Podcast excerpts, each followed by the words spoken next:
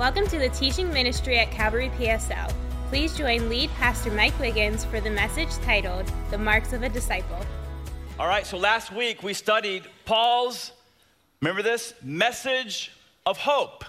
His message of hope that he delivered in the synagogue of Antioch of Pisidia up in the area of Galatia, which is modern day Turkey. As I said last week, Paul's message as he stood on that Saturday morning and addressed the people, his message was not a man centered message based on people's felt needs. No. I think Paul would be very uncomfortable in a lot of American churches today. His message was not a man centered message based on felt needs. His message was a God centered message that was based on God's word. And if you remember, as we studied his message, Paul went to many books in the Old Testament. And He taught from those books, and then toward the end of his message, he pointed the people to Jesus as the Christ, as the Messiah. And if those people would believe in the risen Lord Jesus Christ, then Jesus would grant them both the forgiveness of their sins and freedom from their sins. Let's just take, by way of review, a quick look back into that message of hope that Paul preached 2,000 years ago in the synagogue of Antioch. Everybody, look at chapter 13, verse 38. Chapter 13, verse 38. And it says, Paul says to these people, Let it be known to you, therefore, brothers, that through this man, who was this man? Jesus forgiveness of sins is proclaimed to you. Everybody, look at me. Why is it only through Jesus that we can be forgiven of our sins? What did he do that no other religious leader ever did? Right? He died for our sins. Muhammad didn't die for our sins. The Dalai Lama didn't die for our sins. Buddha certainly didn't die for our sins. No religious leader of any of the hundred of religions and cults around the world died for our sins. And that is why Jesus is the one and only way to heaven. Period. He's the only way. And so through this man, Paul says, forgiveness of sins is proclaimed to you. Verse 39, and by him, Everyone who works really hard, is that what it says in verse 39? No, that's world religion. That's bad news. You got to work your way to God. Maybe you're saved, maybe you're not. No. Verse 39, and by him, by Jesus, everyone who believes, everybody say the word believes, believes. is freed. Here's your freedom freed from everything from which you could not be freed by working really hard, keeping the law of Moses. And so this was a message of hope. And after he finished this message of hope, it says that many people believed. And then, good news, they actually started following Jesus. We know this.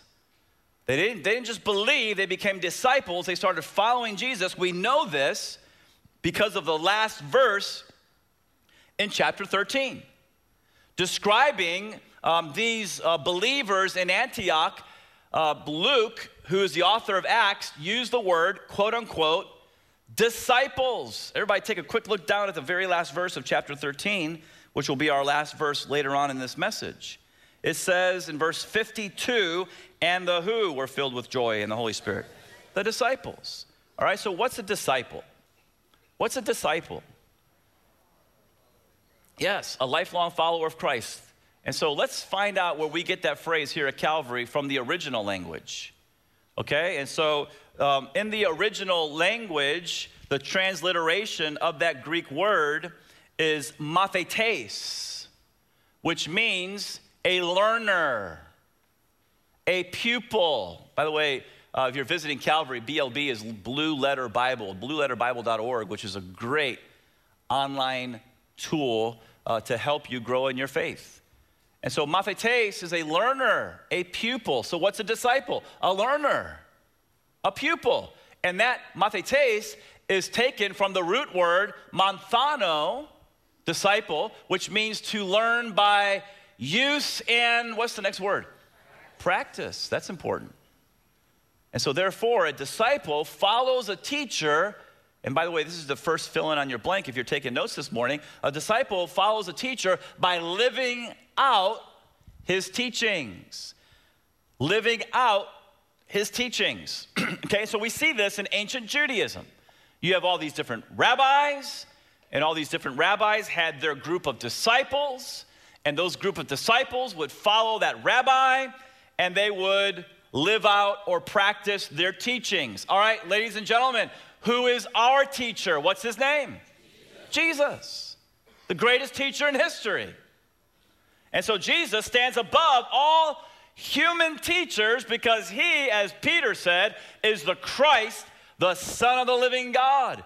And so after we receive Jesus as the Christ, as we receive Him as our personal Lord and Savior, as we receive the free gift of salvation, then we should make a decision like these people in Antioch did and begin to follow Him, become His disciples, become His learners, His pupils. And so thankfully, we have His teachings in the four Gospels. And not only just in the four Gospels, we also have his teachings in the writing of the apostles in the rest of the New Testament. And so, as Christ's disciples, we need to learn his teachings by reading the New Testament. You say, Pastor, man, this is so basic. Why are you sharing this with us? Because this is not, is what is not taught in many churches today. It's all about felt needs, it's all about how you can be a better you. And so I have to make this basic statement that as followers of Jesus Christ, you know what we need to do? We need to learn more about Jesus by reading the New Testament. Wow, that's what we should be doing. And not just reading the New Testament, but we need to be living out, practicing his teachings in our lives. And, and listen to this I got to park here for a minute. Not living out his teachings in our own strength. Does anybody here think that we can really live out the teachings of Jesus Christ in our own strength? Yes or no? No. And the Lord knows this. And so when he went up, who did he send down? The Holy Spirit, the paraclete, the helper. Check out what Jesus said to his disciples in John 14. Jesus is ready to be crucified, be buried, and rise again. He's been sharing this with the disciples. They're bummed out because he's going away. And Jesus says, I, I, need to encourage these guys. And so look at what he says. He says, I will ask the Father, and he will give you another what? Helper. Okay, the Greek word there is um, parakletos, where we get our word paraclete. Another, another of the same kind, helper. Need some help this morning? Okay, so look at this to be with you for how long? Forever. Forever. We're sealed to the day of redemption. Even the Spirit of truth, whom the world cannot receive because it neither sees him nor knows him, but you know him. For he dwells with you and will be where? In you. I will not leave you as orphans, I will come to you. Jesus says, Don't let your heart be troubled. I'm coming to you. And just like Jesus would say, I and the Father are one, he could say, I and the Spirit are one, because it's one God eternally existed in three persons. I will come to you. And so when we receive Jesus as our Savior and Lord, the Spirit of Christ comes to live inside of us forever. Why? Well, one of his ministries is to help you live out the teachings of Christ. Help me live out the teachings of Christ in our lives as his disciples, as his followers. You know, there's lots of talk today about, you know, in discipleship, there's a discipler and there's a disciplee, and I get all that. But but ladies and gentlemen, who's the number one discipler or who should be the number one discipler in our lives? Jesus, the Spirit of Christ, post Pentecost Jesus went up, the Spirit came down, the Spirit lives in us forever, and He's the number one discipler, and we are His disciples. And so here's what we're going to do today. As we go through the rest of chapter 13, so it's verses uh, 42 through 52, as we tackle these 11 verses, I'm going to pull out the distinguishing marks that set apart the believers in Antioch as disciples, as followers. And as you guys look at these marks of a disciple, then you'll be able personally and in your own heart to evaluate how you're doing as a follower of Jesus Christ. So Paul finishes his message of hope in the synagogue of Antioch 2,000 years ago, and check out the response of the people in verse 42. It says in verse 42, okay, I want you to imagine in your mind they're all leaving the synagogue. And it says, as they went out, the people, if you have the ESV, I want you to shout out the next word. The people what? Begged. Begged. Begged that these things might be told them the next day. Now, the NIV says the people invited Paul and Barnabas to speak more about these things the next Sabbath, but I don't believe invited, the word invited, is strong enough here. The idea is they besought, they implored, they urged. ESV, they begged. They begged that Paul and Barnabas would come back and teach these things the next Sabbath. And, ladies and gentlemen, the fact that they begged for another sermon tells me they hung, were hungry for the Word of God. All right, and so what are the marks of a disciple? If you're taking notes, number two is spiritual hunger. If you want to fill in the note card today, number two is spiritual hunger. Now, the perfectionists among us are saying, Pastor, where's number one? I'll get to that in a little while. And you'll see how it all makes sense here shortly. But number two is spiritual hunger. Now, when you consider our physical bodies, it's very clear that God made us with this thing called hunger. Why? So that we would eat. And so that we would eat and develop and grow. Okay, so what happened to the little girl on the left side of your screen? What happened is that she grew up. How did she grow up? Well, obviously, she received proper nutrition, and that led to her physical growth, right? It all started with her mother's milk or, or formula, and then as she continued to mature, that uh, she advanced to solid food or meat. And so proper nutrition led to her physical growth. What's true in the physical realm is also true in the spiritual realm. Now, check out what the Bible says about milk and meat. Peter says, as newborn babies, desire or hunger for the what? What's the next two words? Pure milk of the word. Why? So that you may grow, just like that little girl, that you may grow thereby. Okay, that's the milk of the word. But check out the meat of the word. The author of Hebrews says, but solid food, KJV is strong meat, is for the mature, the spiritually mature. And so I love milk. I personally love milk. Uh, I remember my dad growing up would always have a glass of milk before he went to bed. And so I kind of, you know, do the same thing, except I, I always, almost every single day at lunch, I have a big, tall glass of ice cold milk. Now, for the health conscious among you, it's okay. My wife makes sure she gets the GreenWise reduced fat organic milk, okay? So, whatever that means, I don't know what it means, but that's what I drink almost every day at lunch. I love the taste of milk. I also love meat. Almost every day, I'll have a turkey, chicken, or roast beef sandwich on rye with low fat Miracle Whip. and don't tell my doctor, but with cheese. I'm not supposed to be doing that. Okay, but he, he, here's the point. Just like milk and meat leads to the nourishment of our physical bodies, the milk and meat of the Word of God leads to the spiritual nourishment of our souls. And so, do you long? Do you hunger for the milk and meat of God's word? As disciples, we should start with the milk of the word. That's the basic truths of our Christian faith. But we can't just stay there.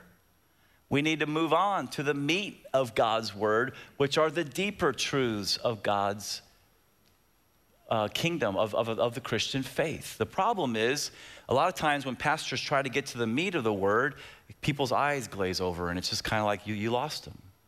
Why? Because as it says in Corinthians and it says later in Hebrews, the pastors, the teachers, the spiritual leaders wanted to, to go from milk to meat, but they weren't able. So they just kept giving milk. But I want you to notice in 1 Peter 2 2, look at the top of your screen, we are to desire. Everybody say the word desire. Desire the pure milk of the word. Sometimes when I'm hungry, my stomach will growl really loud. And my wife will say, Are you hungry? and I'll say, Yeah, I'm famished. You know, I need, I need food. And so, just like our stomachs hunger for lunch, our souls need to hunger for the Word of God. What in the world would happen in this church if every single member starved for the Word of God? There would be a revival in our church. And we would see hundreds and hundreds and hundreds of people beginning to devour the word like never before, and thereby growing spiritually like never before, which would affect their marriages and their kids and their families and their coworkers and their neighbors and people in the city. I'm wondering if you'll pray with me, as Peter said in 1 Peter 3:18 that we would grow in the grace and knowledge of our Lord and Savior, Jesus Christ. I wonder if you would pray with me that our church family would begin to hunger and desire the Word of God like never before. You see, but if I'm, if I'm eating two Snicker bars and three bags of M&Ms at 4 p.m., am I going to be hungry for Stacy's nutritious meal that she makes me at 5 p.m.? No, but if we keep bringing in the world into our hearts, trying to fill up on the world, which, by the way, will always leave you empty. Listen, we're not going to be hungry for this word, which is spiritual nutrition. And so we can't be conformed to this world. We got to be renewed by the, by, the, by, by the word of God, going over and meditating in the word of God in our lives. And so I want to ask you personally to begin to pray for a hunger for the word of God in your own heart. Ask God to give you that desire. Ask God to give you that hunger. And then, as you see that hunger starting to build, then begin to devour the Word of God like never before. And you're going to need some help. And so, I'm always, because we have visitors every single week, repeating myself in this area. But you need to get some good Bible study tools. And blueletterbible.org is a great great online tool to help you read and meditate and study and devour the Word of God. The Ryrie Study Bible is another great, great tool, and there's many, many others that you can ask our pastors about. And so these people, as a mark of their discipleship, begged in verse 42 that Paul would come back and teach them the word the next Sabbath. And it says now in verse 43, everybody look at verse 43, that after the meeting of the synagogue broke up, many Jews and devout converts to Judaism. These are Gentile um, that became Gentiles that became Jewish proselytes. They look, look at this, followed Paul and Barnabas. Can you see them following them out the door, down the street? Who, as they spoke with them, Paul and Barnabas obviously turned around and kept teaching, urged them to continue in the what of God? The grace of God. And so these believers knew that Paul and Barnabas were solid teachers. And so their attitude was, we're going to follow them. We want to listen to them. We want more of what they have to say. Okay, all right, so what are the marks of a disciple? If you're taking notes, the third fill in there is you surround yourself with solid teachers. You listen to solid teachers. And what is the mark or one of the marks of a solid teacher? Well, a solid teacher will say the same thing that Paul and Barnabas said when they turned around and noticed that all these people were still following them after the close of service. They said at the end of verse 43 continue in the grace of God. That is a mark of a solid teacher. They emphasize grace. And so, as I said before, my number one discipler in my life is the Spirit of Christ who lives inside of me. But there are certain teachers that I follow, and all the teachers that I follow all emphasize the grace of God. These men in their ministries teach that we begin in the grace of God, but then we should continue in the grace of God. Charles Ryrie is one of the uh, teachers that I follow. He went to heaven three years ago. But while he was on earth for, I think, 90 years, God used him to influence so many people for the Lord Jesus Christ. And so, for just a couple minutes here, I want you to check out this awesome word about grace from Charles Ryrie. Check this out.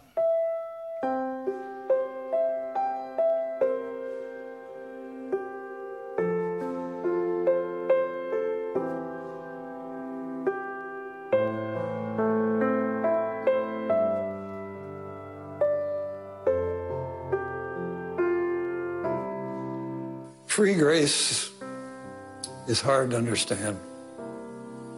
Because grace is hard to understand.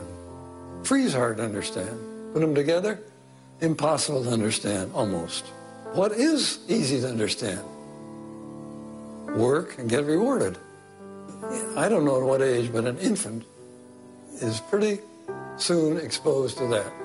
Do something, get rewarded. Don't do it, you might get punished. And certainly as we grow, get into public school or any kind of school, uh, if you work, you get rewarded. If you don't, you get punished. So our whole upbringing, our whole society, our, our work life uh, is built on that premise. If you work, get rewarded. So I think that appeals to us. So why do you put salvation in a different uh, ballpark? Uh, salvation uh, must also be related to this work and be rewarded idea. And to say, no, it's, it's free and it's of grace, hard to understand. It's free, it's free. It's hard to understand something's free. Even things that are advertised as free, we, we always look for the strings attached. And often there is some string attached. Grace, unmerited favor, no better easy definition than that. There's nothing cheap about grace, but there's everything free about grace. Be clear and let it be always free. Free. Paul said to the church at Ephesus, For by grace, have you been saved through faith, and that is not of yourselves. It is a gift of God, not of works, lest anyone should boast. It is free. If I were this morning to say, um, you know, Anthony, I have a, a, a gift for you, and I want you to come take this gift so come on up, Anthony, take this gift. And this is for you. you. Um, but you know, um, actually, could I have a couple bucks? is it free? No, it's free when I say this is for you, no strings attached. That's what, thank you, sir. That's what the Bible teaches that our salvation is. It is absolutely free, but it's not cheap. Because it cost Christ everything. It cost Christ everything on the cross.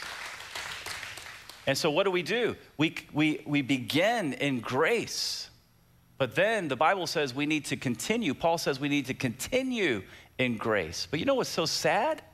Is that this church was up in the area of Galatia, and Paul planted several churches in Galatia, and when he left, false teachers infiltrated those churches and they began to teach another gospel. You know what they began to teach? False teachers came into these brand new churches that Paul planted and moved on, and they began to say, Hey, it's great that you want to accept Jesus. All right. But you know, if you want to be saved, that's not enough. You need to accept Jesus and you need to be circumcised. And you need to keep holy the Sabbath. So, sundown on Friday to sundown on Saturday, no work. And if you want to be saved, you need to make sure you keep the law of Moses.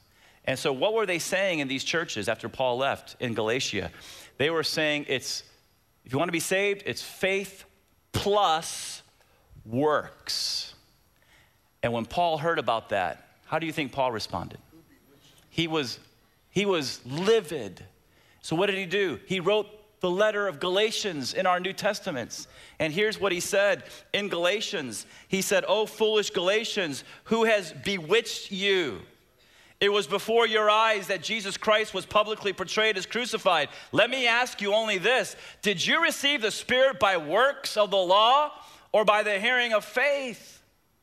Are you so foolish, having begun by the Spirit? Are you now being perfected by the flesh? He warned them, continue in the grace of God, but they did not. They began to uh, allow people to add to the gospel of grace. And it became not the good news of Christianity, but the bad news of religion and really religiosity. And so he says, Man, if anyone comes to you with a gospel contrary to the one that I preach to you, let him be accursed. Do you know why I get excited about this stuff? Because people who believe that it's faith plus works, and then maybe God will save me depending on my own merit, that if anybody teaches that, Paul says, under the inspiration of the Spirit, let him be accursed, let him be damned to hell.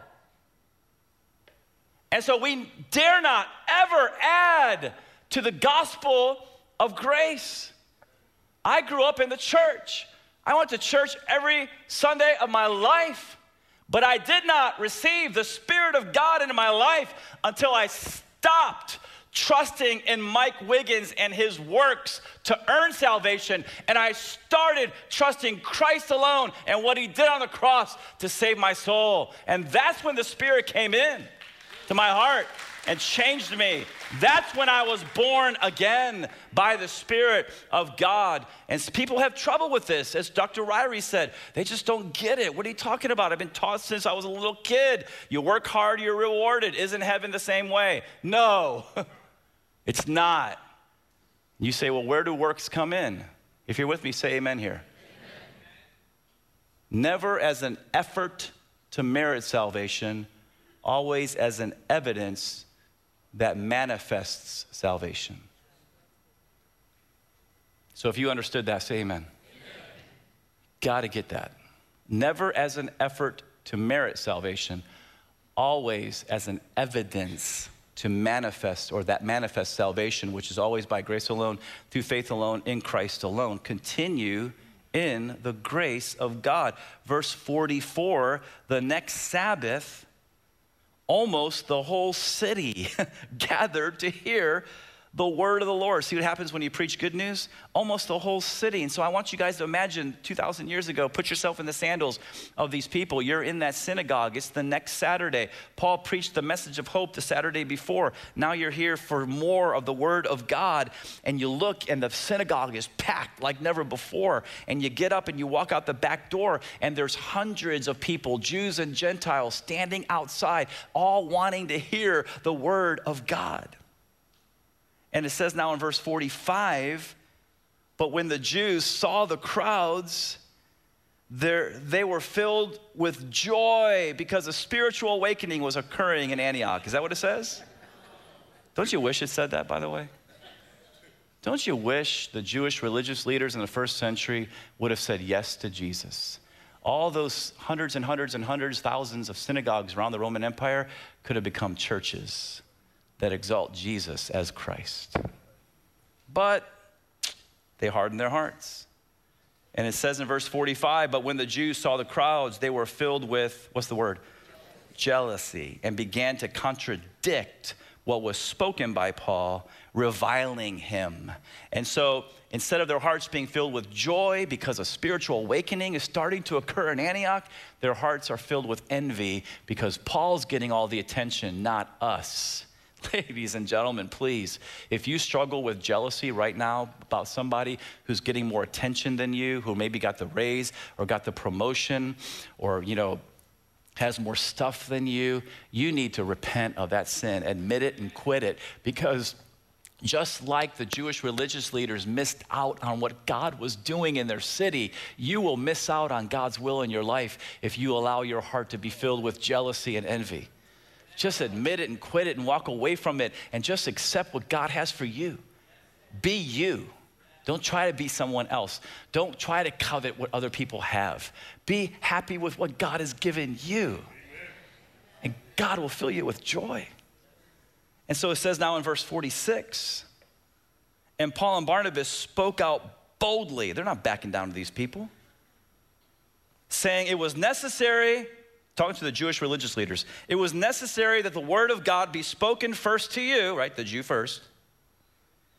But since you thrust it, the word of God, thrust it aside and judge yourselves unworthy of eternal life, behold, we are turning to the who? the Gentiles. For so the Lord has commanded us, saying, here comes Paul, the Bible teacher, again, quoting another Bible verse, Isaiah 49 6. Speaking about the coming Messiah, I have made you a light for the Gentiles that you may bring salvation to the end of the earth. I love it. I love it. I love it. Isaiah, man, the Old Testament book that has the gospel right there.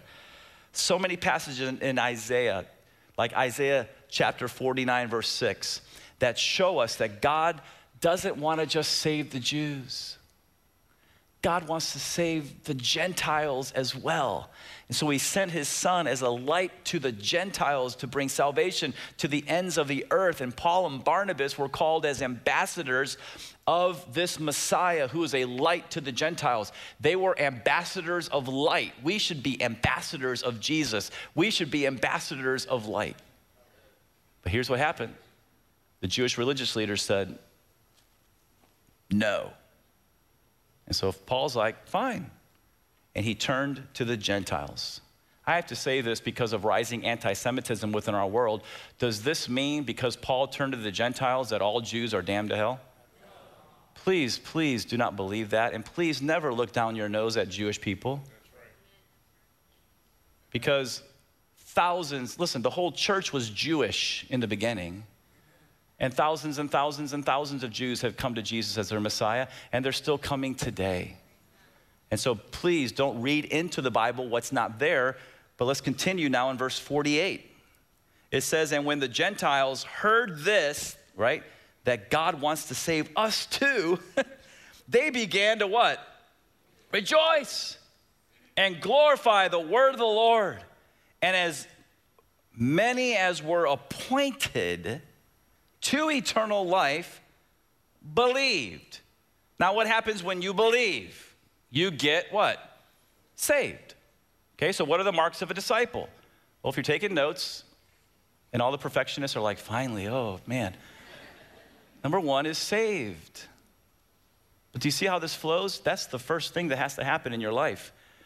If you're not saved, you'll never have spiritual hunger. and so, a mark of a disciple, number one, is that person, that man, that woman is saved. And so, the phrase in verse 48, as many as were appointed to eternal life believed, is one of the many verses in the New Testament that teach what is called the doctrine of election the doctrine of election, which, by the way, sad to say, for 500 years has caused more controversy than any other single doctrine in the Bible. This is something that Satan has used to divide churches for 500 years. And it's so sad because, because of all the controversy and all the division over it, people have forgotten to just rejoice in the fact that God, Ephesians chapter 1, chose me. God chose me. So let's see what Peter has to say about the doctrine of election. Peter, an apostle of Jesus Christ to the pilgrims, all in these different areas of the diaspora or the dispersion. But look at this elect, okay, these are the pilgrims, elect according to the foreknowledge of God the who? In sanctification of the who? For obedience and sprinkling of the blood of who? grace to you and peace be multiplied. So even though the Old Testament only hints at the Trinity, through the progressive revelation of the New Testament, the Trinity, ladies and gentlemen, is clearly revealed in the New, in the New Testament. This is just one of many verses that clearly reveals the Trinity. And so we believe in one God eternally existent in three persons the Father, the Son, and the Holy Spirit. And did you know that each of those three persons took part in your salvation? Here's your next fill in. When it comes to your salvation, the Father thought it, the Son bought it, and the Spirit wrought it. Now let's think through this because this this is what has meaning. This is what has purpose. You know, I'm a sports guy, I like sports, but you know what's a billion times more important than whether Miami is going to win their football game today or not? Is what does God say about your salvation? And so the Father thought it, the Son bought it, and the Spirit wrought it. Ephesians chapter 1, verse 4 says that before He created the world, before the foundation of the world, the Father thought about you and He elected you. Very clear, Ephesians chapter 1, verse 4. You say, How is that possible? Peter told us, We're elect according to the foreknowledge of God the Father. So I want you to imagine a timeline. All right, imagine a timeline that starts with Genesis 1 1. In the beginning, God created the heavens and the earth. Okay, so God created the material universe. We have a sun, we have a world, an earth that's spinning on its axis and revolving around the sun. Time has kicked off. And I want you to imagine this timeline, and it goes throughout all of history until Revelation 21, verse 1. John, after the Lord destroys the material universe with fire, which is a biblical doctrine, he will not destroy the earth with a flood. Have you ever seen a rainbow? But he will destroy the material universe with a fire. And after that, time is done, and Revelation 21 1 John says, I saw a new heaven and a new earth. And so now we're in eternity. But I want you to imagine this timeline. And yes, we are looking forward to eternity. Now, we exist on this timeline. We are limited temporal people who live on this timeline. God does not live on the timeline. God lives out here. He's eternal. He lives outside of time. God is time lists. And so he does not exist as we do, he doesn't think as we do. We think sequentially. One thought after another thought after another thought. God is not limited like that. He's omniscient. He knows, he knows all things all at once. God does not think sequentially, God thinks simultaneously. He lives in the eternal now. There's no past with God. There's no present, I'm sorry, no future with God. He lives in the eternal now. He doesn't think sequentially, he thinks simultaneously. As Dr. Norman Geisler says, and I quote, excuse me, if God is simple, meaning absolutely one, then both foreknowledge and predetermination are one in Him. That is, whatever God knows, He determines, and whatever He determines, He knows. And so, if there's any Arminian people who are listening to my voice right now, please know that God's choice of us is not dependent upon our choice of Him. Because John tells us in John 1:13 that we're born again not of the will of the flesh nor of the will of man, but by the will of God. His choice is he doesn't look down the quarters of time as if he's limited in time and see that we're going to choose him and so therefore he chooses us. That's not true.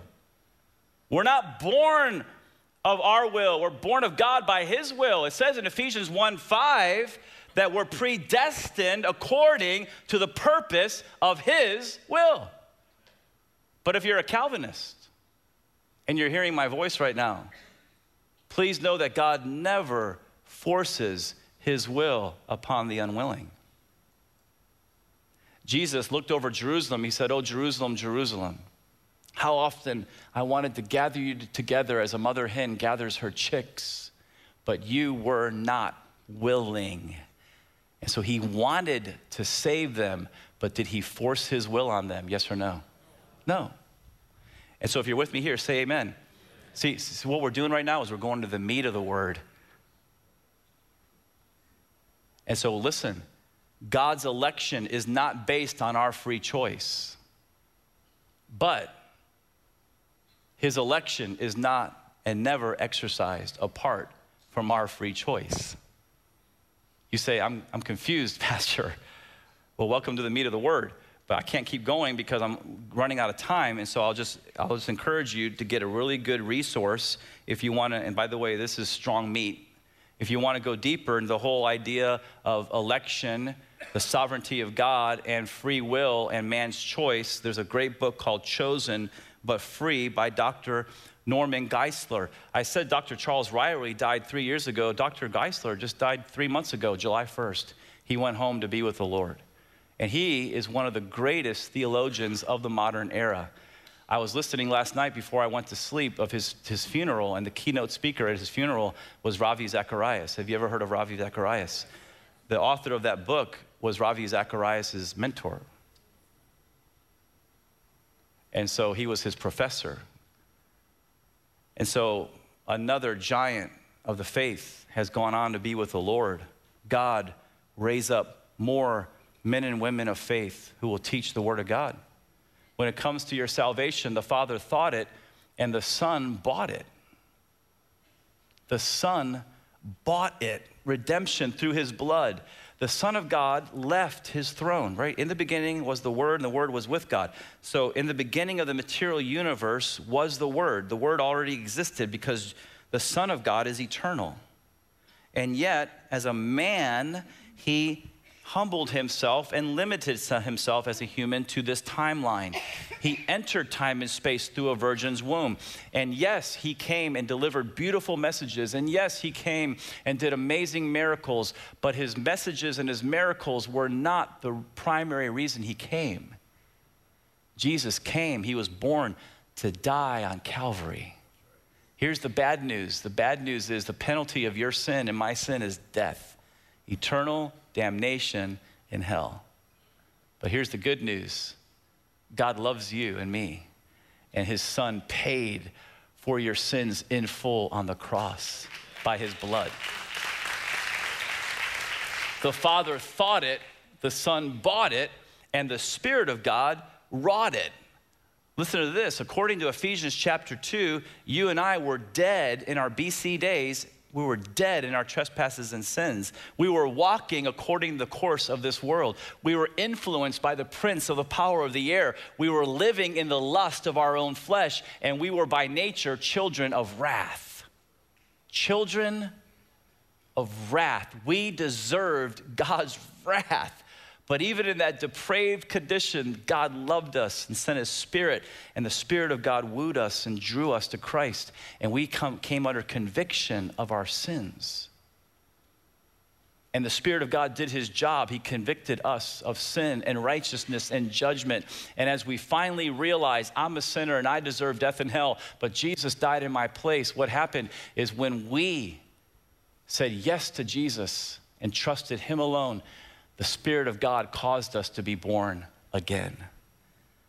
God thought it, the Son bought it, the Spirit wrought it. Somebody says, Pastor, are you a Calvinist or an Arminian? I'm neither. I like what Charles Ryrie said, which is the second to last fill in on your card. Don't let yourself be known as a Calvinist or an Arminian, be known as a biblicist.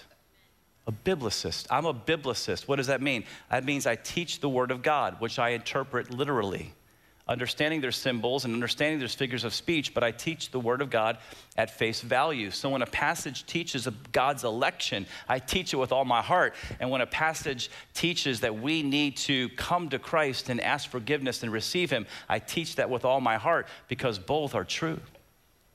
And so it says now in verse 49 that the word of the Lord was spreading throughout the whole region.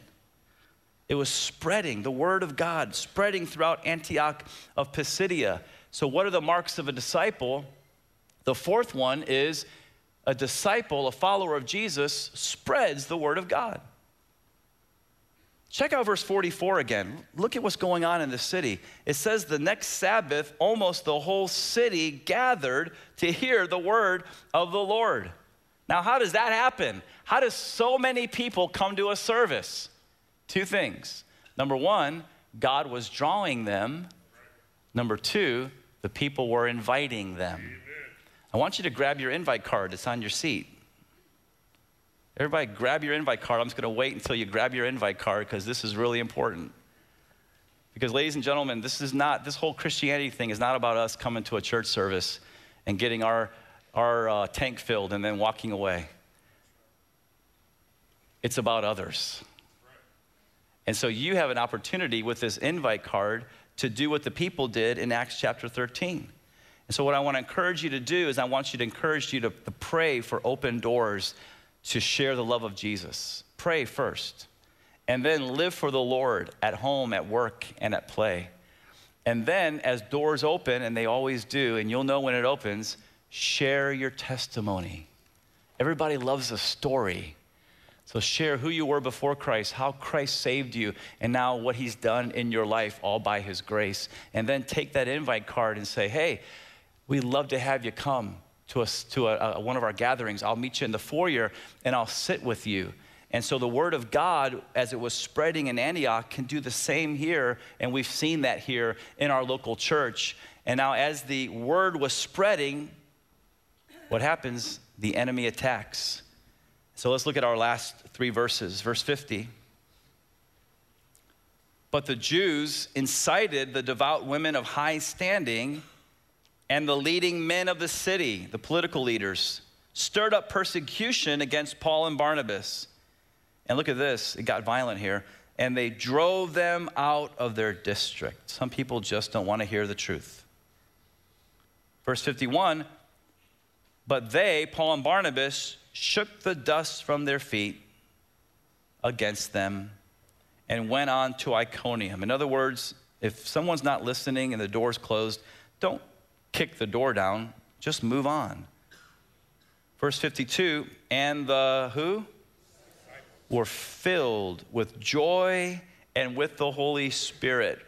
What are the marks of a disciple? Number five, a disciple is spirit filled. I want you to stay with me the last two minutes. They're very, very important here. A disciple is spirit filled. A Christian, when they come to Christ, is indwelt by the Spirit. But did you know that the indwelling of the Spirit and the filling of the Spirit are two different things? You got to get this because this will help you in your Christian life. Look at what Paul wrote to a bunch of Christians who were already indwelt by the Spirit in Ephesians 5:18. Don't get drunk with wine, for that's debauchery. That's, that's indulging um, yourself. That's excess. Don't do that. But look at this. Be what with the Spirit? Filled. So just like too much wine, being under the influence of too much wine will lead to a loss of control so, being under the influence of the Spirit leads to self control. And not just self control, but the fruit of the Spirit, which is love, joy, peace, patience, kindness, goodness, faithfulness, gentleness, and self control. And so we need to be filled, Christians, with the Spirit of God. And what happens when we're filled with the Spirit of God? Our marriages are strengthened, our children are blessed, our families actually stay together, our churches come alive, and lost people find Christ. You see, you say, Pastor, I'm struggling in my marriage. Should I get a book on marriage? Yes. Should I go to a marriage conference? Yes. Should I join a marriage group? Yes. But the number one thing that you should do, husband, wife, is surrender your will to the will of the Spirit and allow the Spirit to influence you and fill you.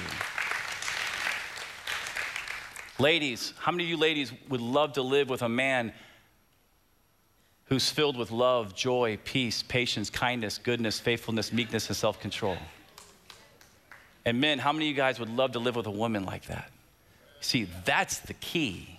That's the key. You say, Pastor, my children, I don't know what to do. They're going crazy. There's problems in my home. Should I get a book on parenting? Yes. Should I join a group on parenting? Yes. But the number one thing you, could, you should do, moms and dads, is be filled every day with the Spirit of God.